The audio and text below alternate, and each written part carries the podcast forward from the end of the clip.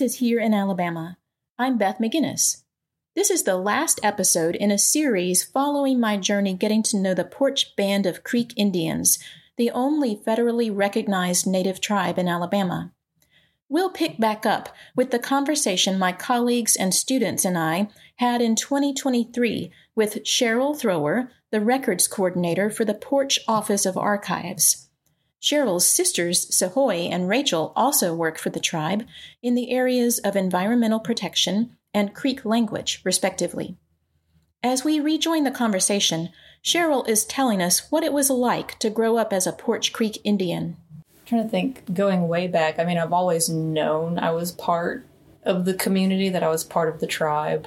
That was never something that was uh, kept from me. I've heard stories about where you know people won't hear about you know certain lineages or heritage and like till later, but that was always something that was very out in the open and to be proud of for me. So that did come with you know some prejudices during school, but it was always when it happened, it was always kind of like a like ugh that person's so stupid. That was always the the reaction mm-hmm. that we would have to it just like oh they're they're just jealous they're not indian you know like so that was always kind of the attitude so i was very lucky in that way like i feel like i did deal with that kind of attitude in some ways but um my family my friends and in the community they kept it very positive just like they're just jealous like they don't they don't have it as good as us. You don't have like that strong community like we do. So it was always like that was always instilled in us at a very early age. Mm. So that's kind of my earliest feeling about it. It's like we didn't have much. It was before the casino was built and before we had kind of made a name for ourselves. So we I think I was the last generation where we really didn't have anything. Like we were very impoverished, but it was still it still felt very rich because the communities always came together. So if someone needed something, you you gave it to them. No one ever went hungry around here. Yeah. There sometimes wasn't enough money and food to go around, but everyone made sure that everyone was taken care of. So so yeah, it was that it always felt always felt very blessed knowing, you know, like I'm very lucky to be in a community like this. So that in a in a vague sense, that was my first memories, my first feelings of being within the tribe. So your father was not a native speaker. Was no. your grandmother? No. Um, and you see that a lot um, in the older generation. A lot of, you know, and you, you can see it in me. I passed for white because we have a strong Scottish, Irish, English ancestry within us. Mm-hmm. And a lot of my ancestors, including my grandmother and great grandmother, um, if you could pass for white, you said you were white mm-hmm. because otherwise you would experience prejudice. Like, so uh, a lot of the records we have about this community, people are either white or black.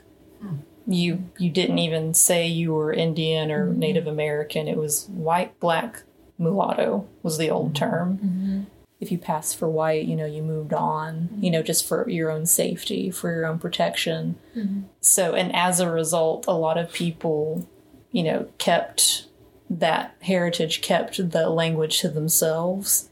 They would speak it at home, like with each other, and you never, you never spoke it or talked about practices out loud. And it was illegal for us to practice certain things for a long time. We couldn't do any stomp dancing. We couldn't do any traditional get togethers, anything like that. It was considered illegal. Stomp dancing is unique to southeastern tribes. It predates contact between native people and European settlers. You can learn more about stomp dancing in episode 4 of this series. But as a result, the Muskogee language within this community died out really quickly because it's just it was a sense of preservation and safety for for everyone. And now we're i feel like we're just now starting to embrace it again and have that sense of pride. And i feel like in my generation it was finally coming out saying like you should be proud to be native american. Like mm. you should be learning these traditional ways and be proud of it and own it. So but i feel like it's like i feel like only in the past 30 40 years is when that's been happening here. Mm-hmm. So, so you, you see a lot of cultural whiplash with people my age and younger, and then some of the elders here. Some of the elders here are mm-hmm. still very private about certain things because they just have that mm-hmm. instilled trauma, I think, still within them. So, yeah, so it's it's been interesting balancing that within the community. Yeah. How does the community balance that, do you think? Um, just trying to be respectful about certain elders' privacy. You know, I you try sometimes to you know with the oral history programs, you'll ask an elder like, oh, like what do you you know do you recall like a traditional recipe or something like that, and they'll say like, well, I don't I don't know anything about that. Uh, you know, like I don't remember anything about that. But then in the next sentence, they'll be talking about you know, a traditional thing they did or something like that. So it's just all, it's always been a matter of whenever they feel comfortable talking about it, like you, you be open to it. But, but otherwise it's, um, you know, it's, it, honestly, it's like anytime you're talking to someone who's experienced a kind of trauma in my mind, you know, like you be gentle with it, you know, you try and be respectful with it but be available when they do want to talk about it. So that's mm-hmm. kind of how we're handling it mm-hmm. right now. We're trying to be. Yeah, I mean, and you may have seen some of this in the museum, but up until the 1920s, we were very much a kind of forgotten community. Like, no one in the surrounding areas came here. It was like a no go zone for a lot of people, and we kept to ourselves like that's where the savages live. You don't go down jack springs road kind of thing. And but as a result no one no one would associate with us and that included people who had necessities food shelter like any kind of supplies you needed for that kind of thing. So by the 1910s that's when the missionaries came in and they saw we were in dire straits like you know we, like starving village kind of dire straits. So then after that, it became a little bit more apparent, like we we have to give this community attention, like they need help, and then there was a lot of um, you know, because it, was Christian missionaries, a lot of uh, my ancestors became converted to Christianity, and that's what you see a lot in our elders now. There's like a a very fierce, you, you know, uh, Christianity and people being very devout in that way and that's kind of where it came from. It's i feel like it's a lot of elders being devout christians uh, you know as almost like a thank you to the missionaries who came here.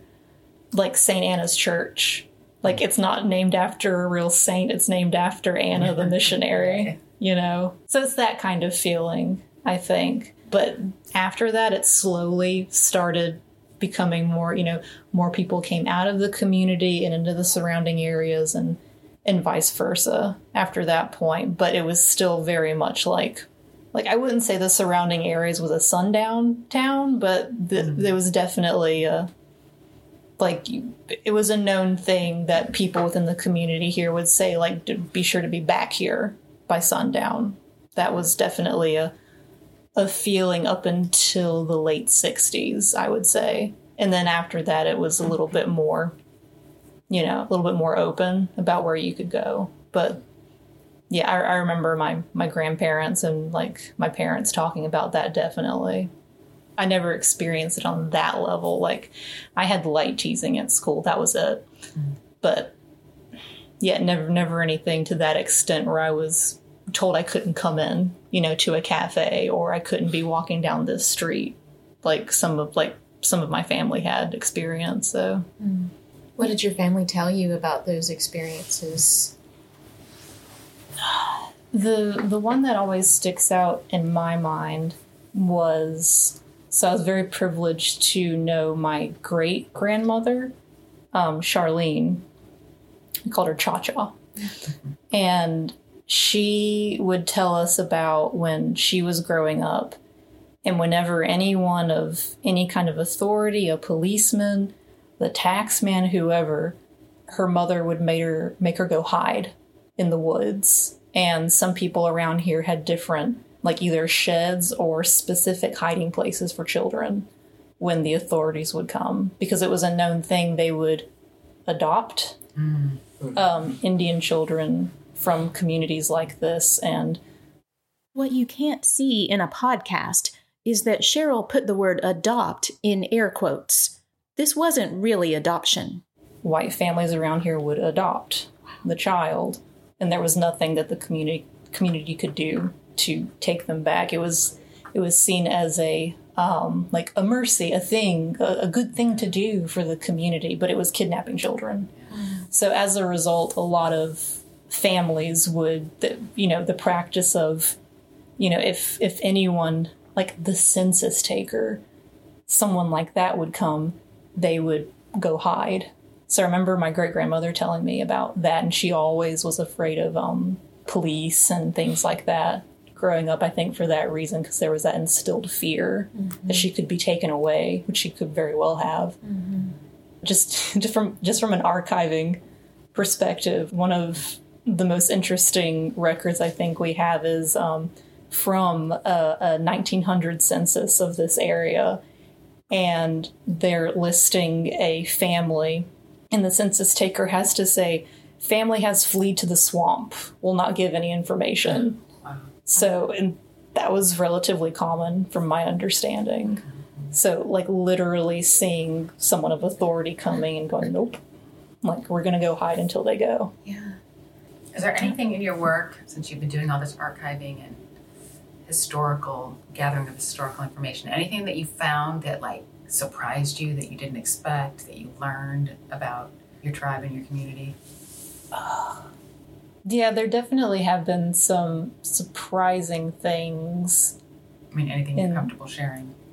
there, there, there are some things that uh, I maybe could not legally share, but um, because I, I mean, I can, I can probably say, you know, like when, you know, when a community is desperate, you do Yeah. desperate things. You, you go down avenues that aren't technically legal, mm-hmm. and there may be one or two Robin Hoods in the area. Right, You know, like that, that. That's all I can really say about that. Mm-hmm. But I mean, the, those those admittedly weren't the things that surprised me because I had known about that growing up, and you didn't you didn't talk about it because You might remember Cheryl and Joey telling us about how she interviewed Joey's family who immigrated from Palestine.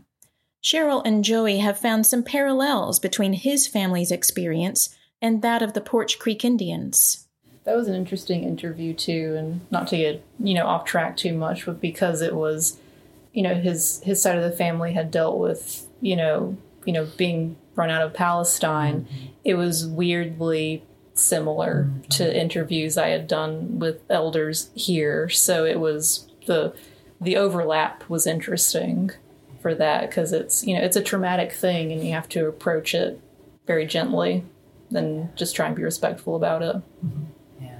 Mr. Paul Bell, who is the Miko or ceremonial chief for the Poarch, talked about racism too. Because most of our stuff, once they kind of lost, started losing their language because they was more or less ashamed, you know, or somebody, an- another Indian within the town or whatever, or this place would say, oh, well, don't be talking that Indian talk.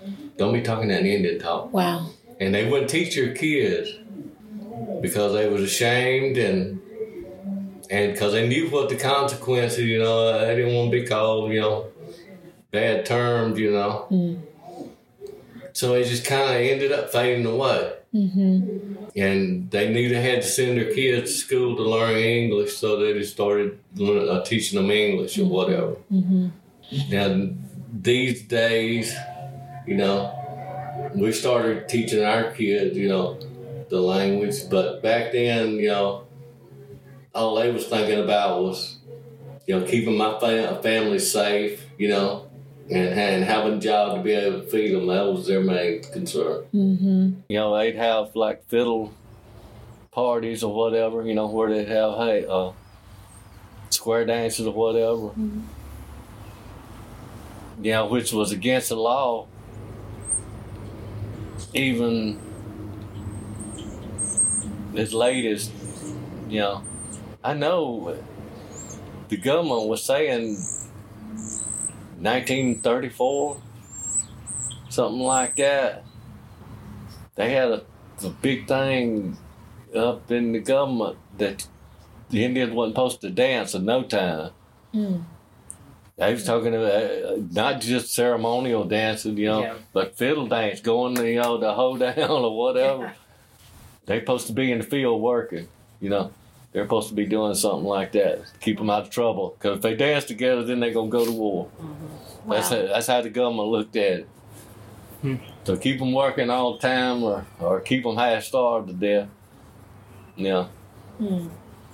you know, because we tend to get a stereotype like, oh, all all the Mexicans that come across the border stealing, you know, Right. and all that. And, you know, you give them a stereotype, or you know how they used to say about different, you know, all the Irish drunks Yeah. when they come in here, you know, you know, and it's basically like that way with it- every nationality. Chinese do this, and and uh, Italians did this, you know, stereotype. But it once they got to learning, being around each other, they say, "Well, you know, that that all them Irish is not alcoholics, you know."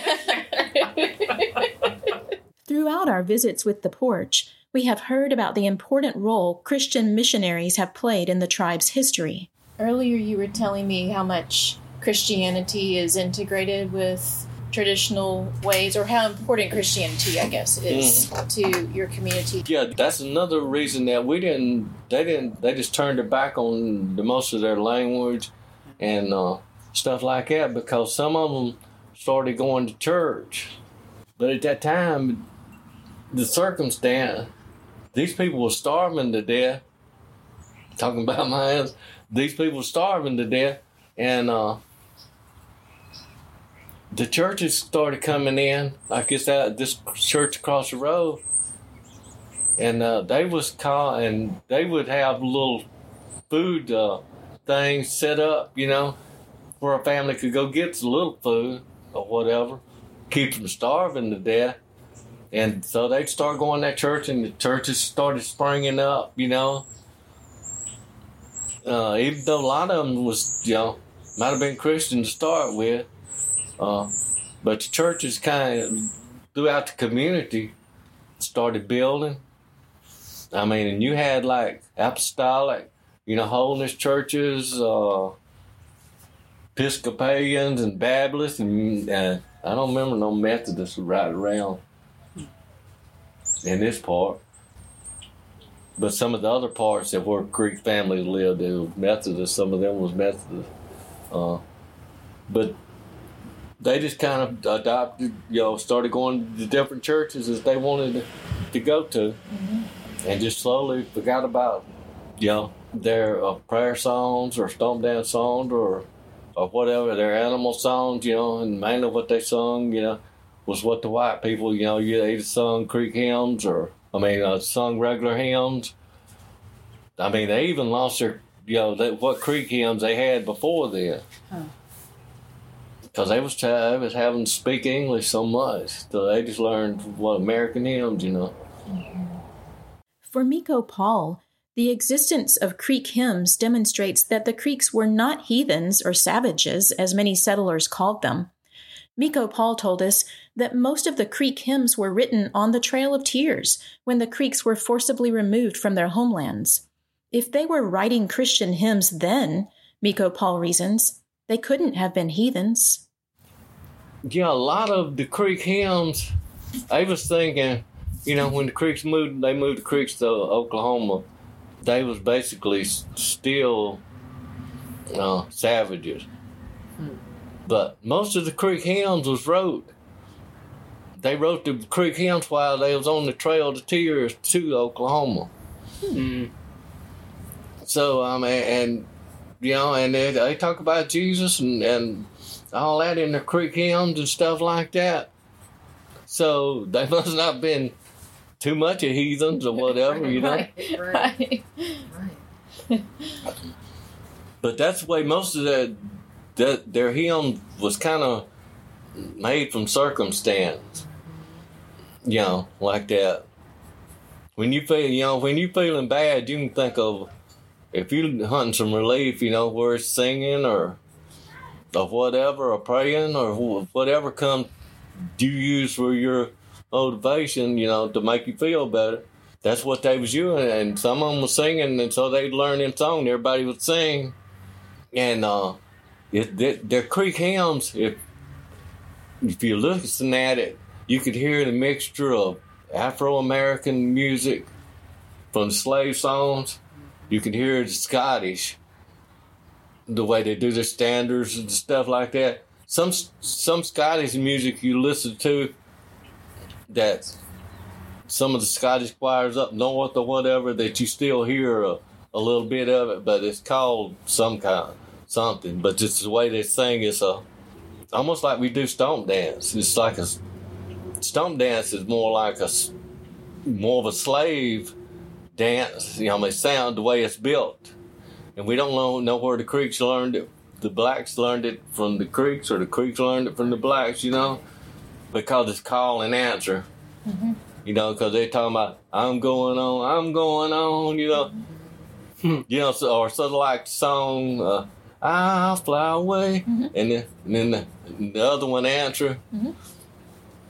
You know, it's sort of like an answer and response, mm-hmm. and some of that's the way the all the stomp dance stuff is, where it's a stomp dance or an animal song or whatever. On the hymn songs, it's basically took from what they uh, uh the different mixture of stomp dance between stomp dance and what the blacks was slave songs and the and the, and the songs, the melodies, Scottish melodies I was hearing. These days, Miko Paul sees a separation between Christianity and traditional Creek practices. He thinks the traditional beliefs have declined.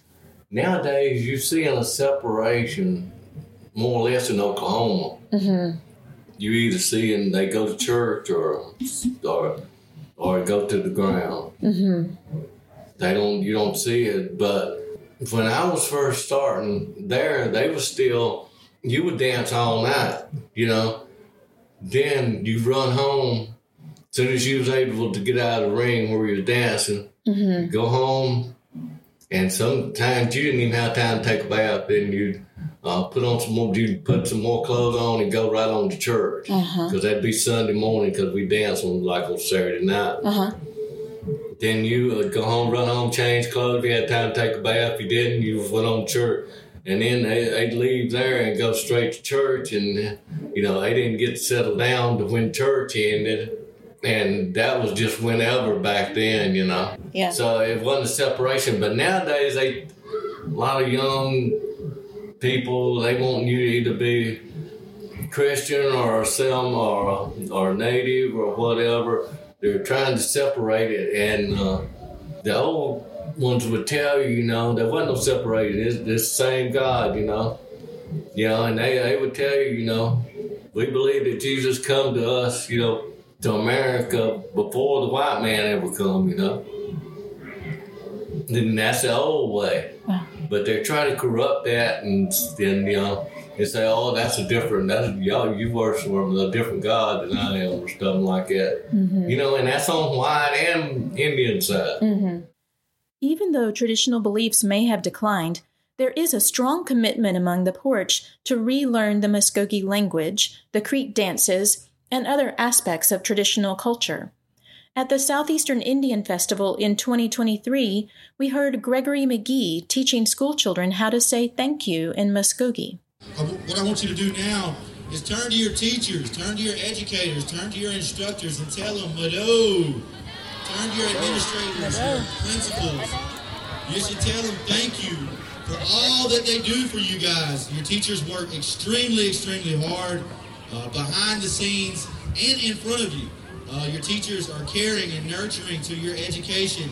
Miko Paul taught a few Muskogee phrases to me. And we've learned a lot by learn, relearning our language because it's a totally different thing.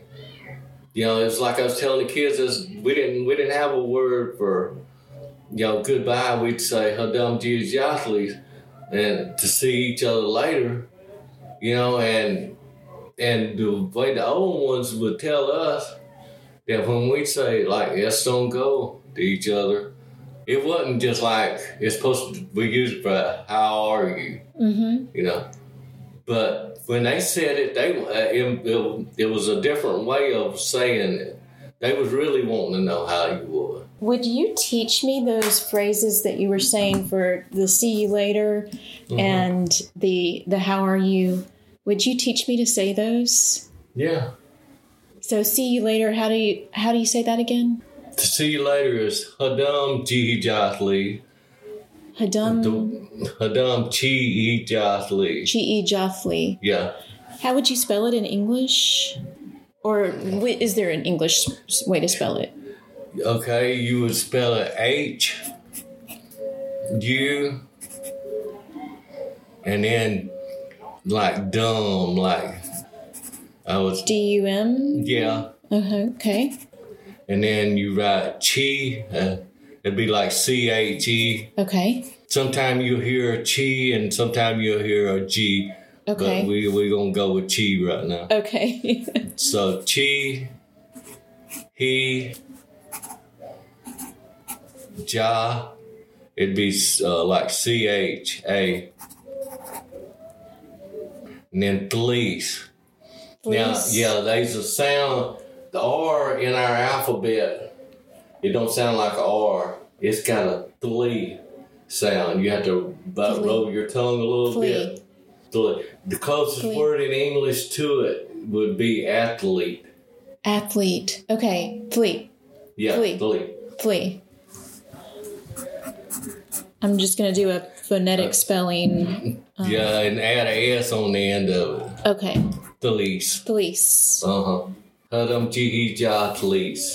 Hadam G-E Ja Police. Uh huh. Hadam Good. G-E Ja Police. Uh huh. And yeah. that's see you later. Yeah. Okay. Thank you. Or see you again. That's what it means. Hadam means again. Okay.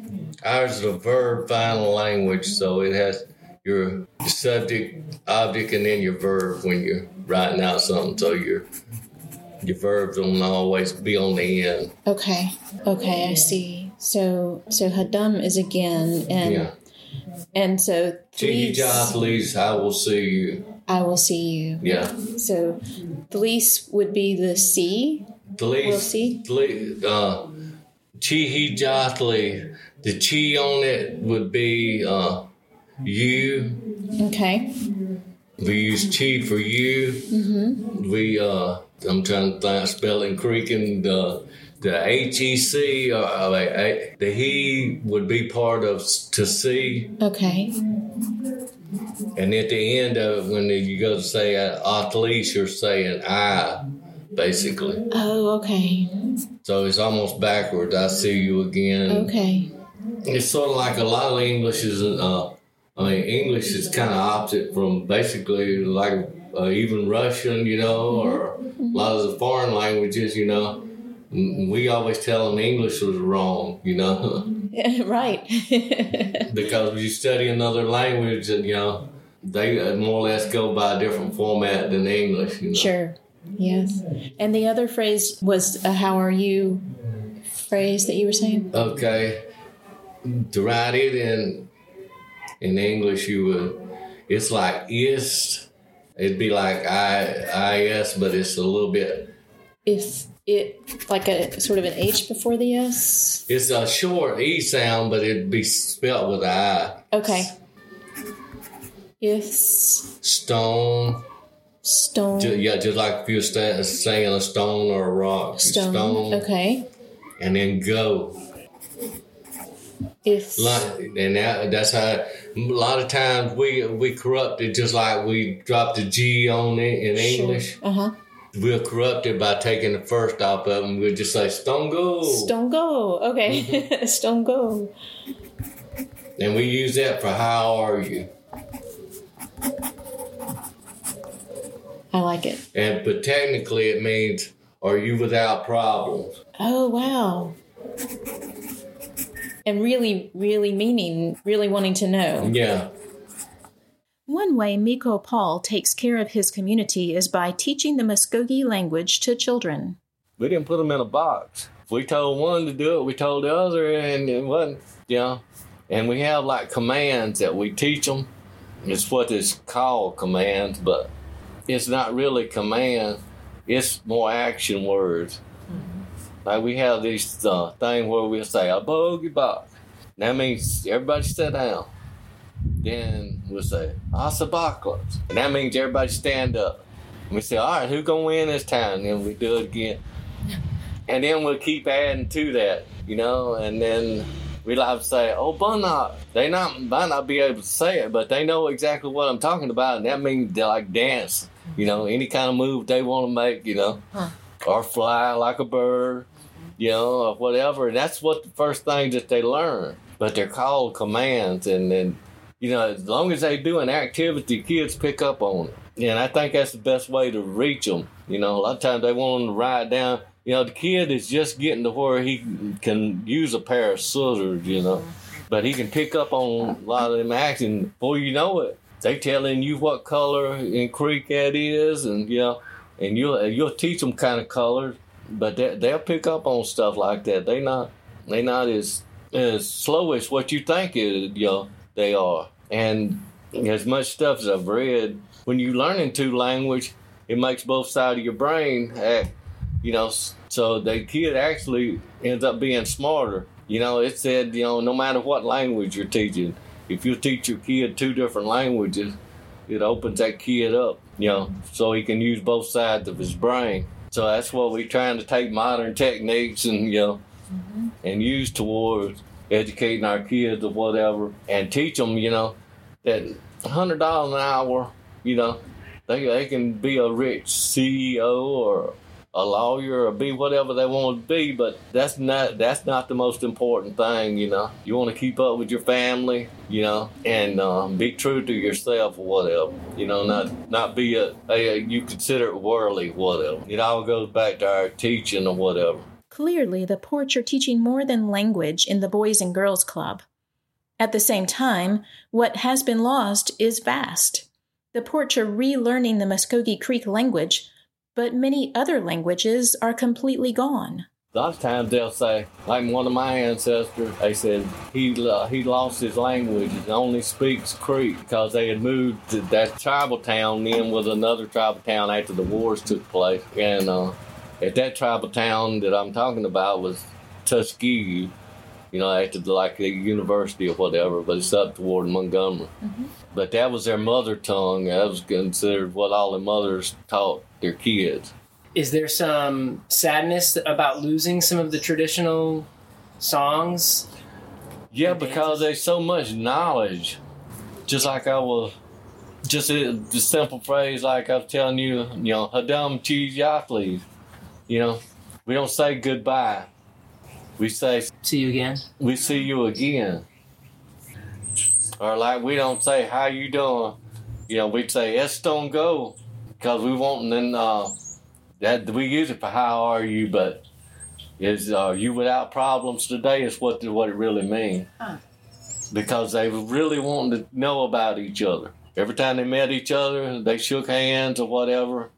They shook hands and they. Uh, I always, I don't know where, know where where it's written or whatever, but I always think of when you're shaking somebody's hand, you you you know you giving a piece of yourself. You know, hmm. that's not anything. That's just what I think. You know. But I think that's kind of the way they was thinking, you know, or they. I can't think of the song. It's a Creek hymn, but it's talking about. For in English, you would say, "Thank you for giving me this." Mm-hmm. They wouldn't use that term. They would use, "Thank you for lending me this." You know, they didn't. They didn't think of it as, "We're gonna give you this," meaning this forever. We're gonna lend you my time. I'm gonna lend you my time. You know, and just certain things that you never would have picked up on like that if it hadn't been if you hadn't started learning some of the language. You know. And there ain't no telling how much more that we'll find later on. And that gives you a uh, kind of feel of how they was thinking at the time. They wasn't thinking in just general terms, and they was in thinking, you know, in depth. You know, when they was talking to each other, they was thinking with real feelings. They wasn't just words coming out of their mouth. You know, like we tend to do today. We you know, we say a lot of words, a lot of times don't mean nothing. But they was thinking about what they was saying mm-hmm. and it was very important to them because they would it always goes back to not offending nobody. They would always say it's better to kill somebody than to offend them. Hmm. Huh. Because it embarrasses yourself. It embarrasses your tribe and it embarrasses yourself. Long time ago, if I really wanted like my boss lady and all of them to just be so mad with me and be about ready to kill me, if I if I'd have y'all to come up today and I said, y'all said, yeah, how y'all doing? And if I'd have been mean, I said, I ain't got time to fool with y'all. You know, I'm busy, man. Today, I, I ain't, I just can't do that. Well, they'd have been over there like, it would have just been a, you know, an insult. You know, you not only made yourself look bad, you made them look bad. You know, and that, that was just as bad as I might as well have killed y'all. You know, Okay. I mean, that, they just didn't believe like that. Cheryl Thrower has been learning the Muskogee language too. Paul Bell is her teacher.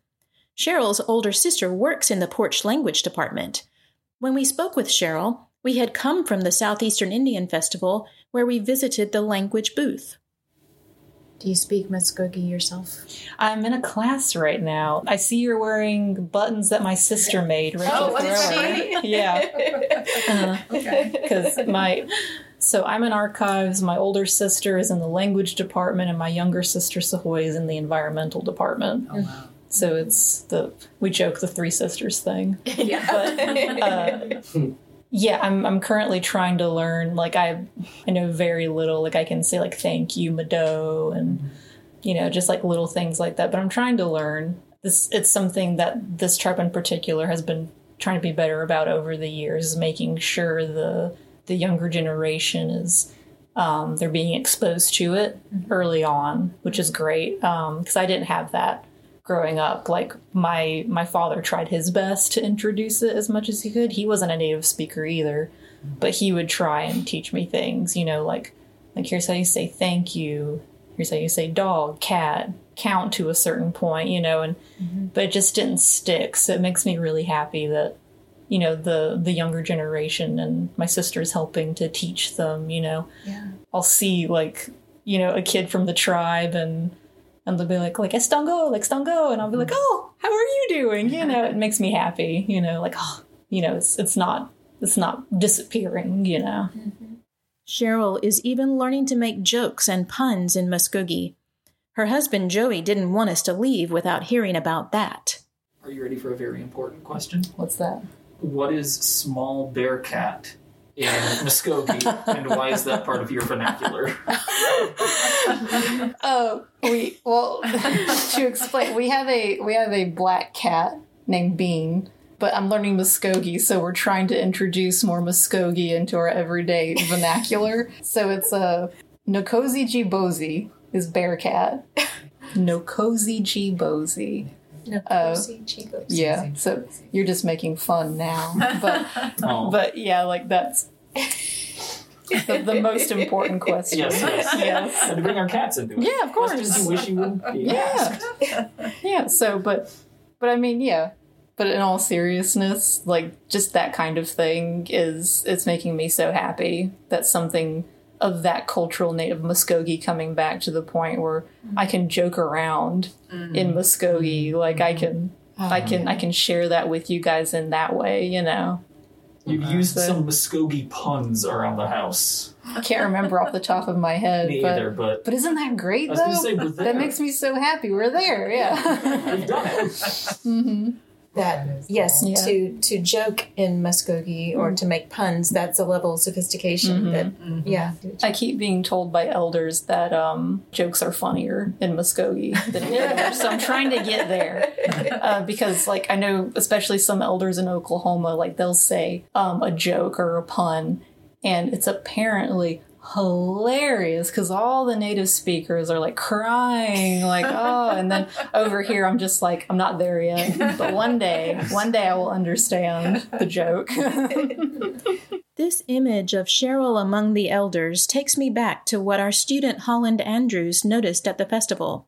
Generations were dancing behind one another, the younger dancers following and learning from the older ones. I think multi generational interaction it's very important within the tribe and in a lot of Native American tribes. It was just something you did uh, for you know traditionally, like your your grandparents and your great grandparents lived with you. You know you.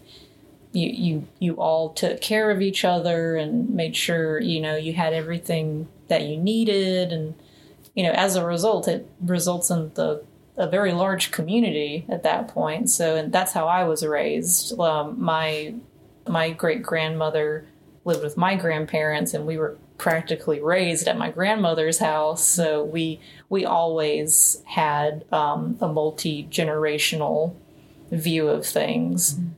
As we wrapped up our interview with Cheryl Thrower, I asked one last question. What do you want people to know about the Poarch Creek Indians?